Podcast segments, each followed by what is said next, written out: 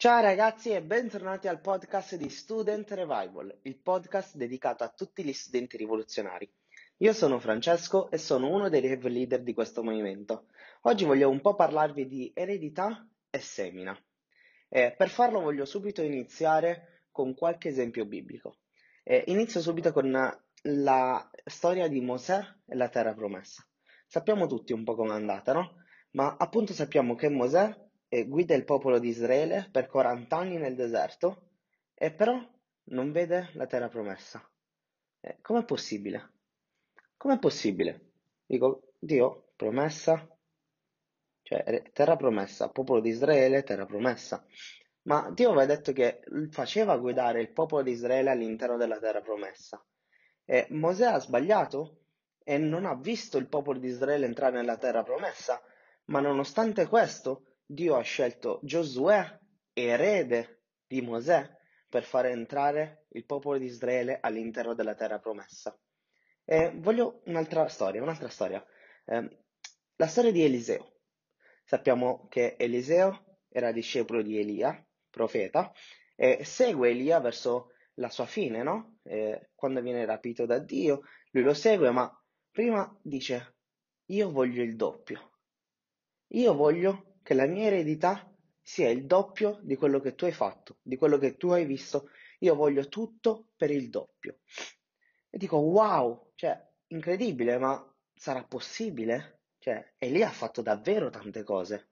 Cioè, Eliseo, non stai puntando un po' troppo in alto? Cioè, la tua eredità è troppo alta, ma sei sicuro di poterla prendere? E infatti vediamo che Eliseo muore senza aver compiuto questa promessa, senza aver preso questa eredità perché gli mancava solo un miracolo. E io dico, caspita, ma solo per un miracolo? Solo per uno? Eh, però se vediamo ancora più avanti nella Bibbia, Eliseo riesce a prendere la sua eredità da morto. Riesce a compiere il miracolo da morto. E questo dico, wow, cioè, ma com'è possibile? E Dio mi diceva, eh, non sempre vedrai quello che io ti dico, ma le promesse che io do nella tua vita, l'eredità che io metto sulla tua vita, la vedrai sempre. La vedrai sempre realizzarsi. E magari non la vedrai con i tuoi occhi carnali, ma nel tuo spirituale, nel tuo intimo con me, vedrai sempre quello che io ti prometto. Perché io sono un Dio di promesse, sono un Dio fedele e se ho posto sulla tua vita una promessa, una chiamata o un frutto, stai tranquillo perché io te lo darò ed è wow, incredibile. Cioè, dico wow, davvero, grazie a Dio. Eh, voglio farvi un altro esempio con la parabola dei talenti. Sappiamo tutti la storia, c'erano i tre servi, eh, ad uno vengono affidati cinque talenti, ad un altro due e all'altro servo uno. Eh, I primi due servi riescono a moltiplicare i talenti che gli erano stati affidati, ma l'ultimo servo no. Perché? Lui ha nascosto il suo talento e diciamo l'ha preservato, l'ha protetto per evitare di perderlo.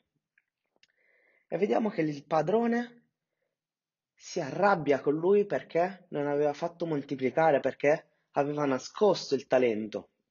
E io dico, vabbè, ma avrà avuto paura, eh, avrà avuto un po' di timore, sarà successo qualcosa, no? Ma vediamo proprio che il padrone dice, eh, se avessi avuto timore di me, avresti potuto lasciarlo ai banchieri affinché io poi potessi andare a ritirarlo e prendere gli interessi. Cioè dico, allora cos'è che l'ha fermato? Cos'è che ha fermato questo servo? Perché non l'ha fatto? E, e Dio mi diceva, è un po' quello che fate voi, no? Quando io vi affido un compito, quando vi affido qualcosa, vi fermate, nascondete quello che io vi ho dato, il talento che io vi ho dato per paura, per vergogna, timidezza, giudizio degli altri, e dico wow, caspita, molte volte mi faccio fermare da tutte queste cose inutili o che hanno poca importanza e non riesco a compiere quello che Dio mi ha dato. E, e volevo proprio dirti queste due cose. Quando lascerai qualcosa che Dio ha messo nella tua vita, allora arriverà qualcun altro che lo raccoglierà. Arriverà qualcun altro che prenderà la tua chiamata, il tuo talento e porterà frutto al posto tuo e prenderà tutte le tue ricompense, prenderà tutte le ricompense che Dio aveva versato sulla tua vita, ma che tu hai rifiutato. E rinunciare a quello che Dio ti ha chiamato vuol dire che stai lasciando la ricompensa a qualcun altro.